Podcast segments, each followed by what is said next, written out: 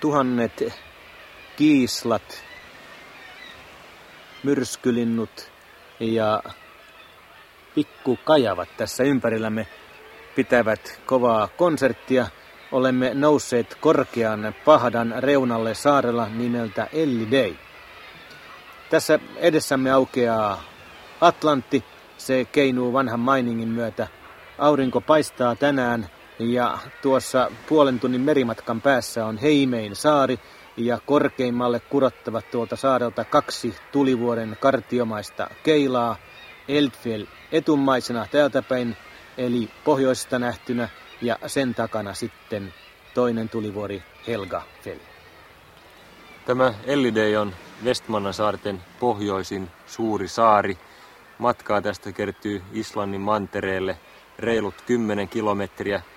Ja nytkin kirkkaalla säällä täältä hyvin näkee Islannin mantereen ja puolentoista tuhanteen metriin kohoavan Myrdals Jökulin, joka on yksi Islannin suurimpia jäätiköitä.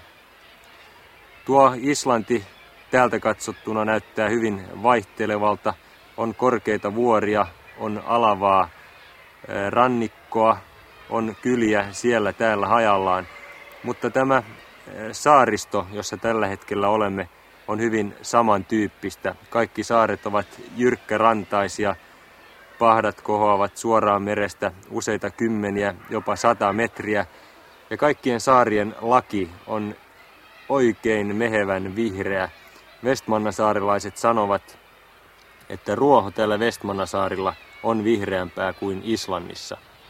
Tässä mekastavat siis kiislat ja myrskylinnut ja pikkukajavat, mutta kaikkein eniten ympärillämme on tällä hetkellä lintuja, jotka jököttävät hiljaisina ja sanattomina ja katselevat tuossa aivan pienen törmän takana meitä. Ja näitä lintuja on varmasti kymmeniä tuhansia tuossa meressä. Lisää kaunis, kirjava, komea nokka. Kysymyksessä on Westmanna saarten kansallislintu Lunni. Minusta lunnia kuvaa hyvin saksalaisten siitä käyttämä nimi C-papagai, eli meripapukaija. E, tuo lunnin nokkahan on oikein korkea ja sivulta litistetty, kirkkaan punainen, keltainen ja sininen, ja papukaija siitä tulee mieleen. Tuo ruumiin höyhennys on muuten musta ja valkoinen, niin kuin muillakin täällä pesivillä ruokkilinnuilla. Valkoinen vatsa ja musta frakki päällä ja muistuttaa siten hieman pingviiniä. Tuollakin asialla on oma biologinen merkityksensä. Lintu kun ui vedessä, valkoinen vatsa ja altapäin näy.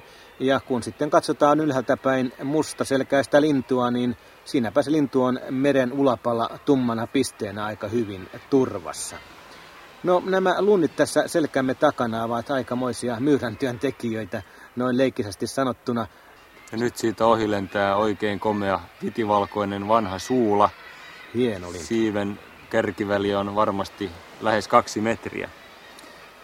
Niin, nämä lunnit ovat kaivaneet tämän Ellidei-saaren laen täyteen pesäkoloja ja täällä kun kävelee, niin jalkojen juuresta aina pomppaa ilmaan lunneja, mutta ei ole vaaraa, että näitä lunnin pesiä murjoisi, sillä tuo pesäkäytävä on hyvin pitkä, taitaa olla parhaimmillaan muutama metri. Kyllä ne kaivavat pitkiä tuollaisia kanin käytäviä melkein tuonne turven maahan. Ja petollista tämä liikkuminen on senkin takia, että tässä lunnien lannoittamalla rinteellä ruoho on todella hyvin pitkää ja mehevää, vihreää. Nämä mättäät kasvavat niin kiinni toisissaan, tai ruoho näistä eri mättäistä kasvaa sillä tavalla yhteen, että sitä ei huomaakaan, että siinä välissä saattaa olla tuollainen puolimetrinen lunnien kaivama kolo. Ja niin sitä vaan mutkahtaa sinne mättäiden väliin aivan sokeasti, kun ei näitä koloja näe. Ensimmäiset askeleet tänne Ellidei saarelle olivat meillä molemmina hyvin varovaisia. Kun kaikki ne äänityskampeenimme saavumme tänne saarelle, Sigurdur Ulofsson toi meidät tänne veneellä tuolta Heimein saarelta. Ja tälle saarelle ei lasketa kuin mihin tahansa Saimaan saaren rantaan hiekkarannalle, vaan täällä on todella jyrkkä, komea ranta, joka nousee ylös. Ja tänne saarelle piti kiivetä köyttä pitkin, uskokaa tai älkää. Sitä vanhakin joutui köyden varassa roikkumaan, kun tänne tultiin. Tosin tuo köysi oli varmiiksi kiinnitetty, ettei tarvinnut enää itsestä heittää kuin Lasso Lari tänne ylös. Sigurdur vain sanoi meille, että pitäkää vain köydestä kiinni, niin kaikki menee hyvin. Ja helppo se oli hänen sanoa, kun hänellä on pari 30-vuotinen kokemus näillä kallioilla kieppumisesta. Mutta tosiaan kun tämä Atlantin maininki nosti ja laski venettä tuollaisen metrin puolitoista ja kun se köydenpätkä oli sitten saavutettavissa ainoastaan silloin, kun vene oli yläasennossa ja kun se sitten rojahti sinne alas mainingin pohjalle, niin ei näkynyt kuin rakko levääksi, sillä oli laskuveden aika. Lasku- ja nousuvesihän vaikuttaa hyvin paljon täällä näillä jyrkillä rannoilla ja merenpinta saattaa vaahdella tuollaiset reilut puolitoista metriä aina vuorokauden ajasta riippuen. Mutta Siki oli loistava venemies ja osasi oikealla aikaa jarruttaa ja ottaa eteen, että pääsimme tänne saarelle. Nyt istumme, istumme oikein turvallisesti täällä pahdan päällä ja tuossa putoaa jyrkän, ehkä tässä nyt 20 metriä on tuohon mereen.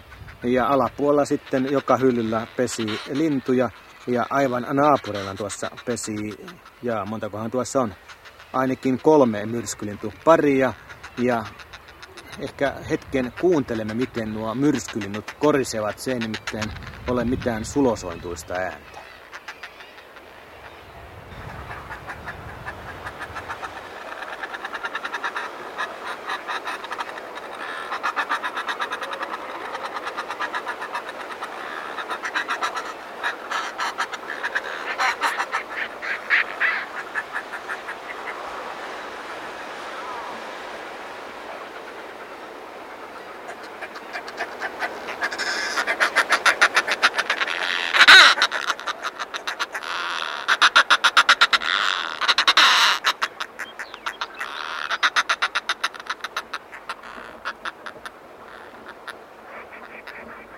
Myrskylinnun ääni tuo ainakin minulle mieleen kaakkurin kaakatuksen jostakin Sisä-Suomen suolammelta ja hieman siinä on myös tuota pahaäänistä härkälintua. Miellyttävä piirre näissä myrskylinnuissa on se, tai niihin voi samaistua siinä, että kun täällä arktisilla saarilla käy, niin täällä melkein aina tuuli ja viileä ilma saa kirkkaan tipan roikkumaan tuossa nenänpäässä.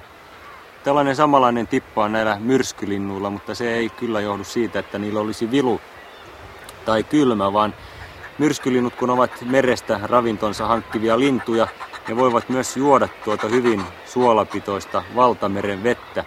Ja tämä suola tästä vedestä erittyy sitten pienen rauhasen kautta, joka linnuilla on tuolla nokan tyvessä.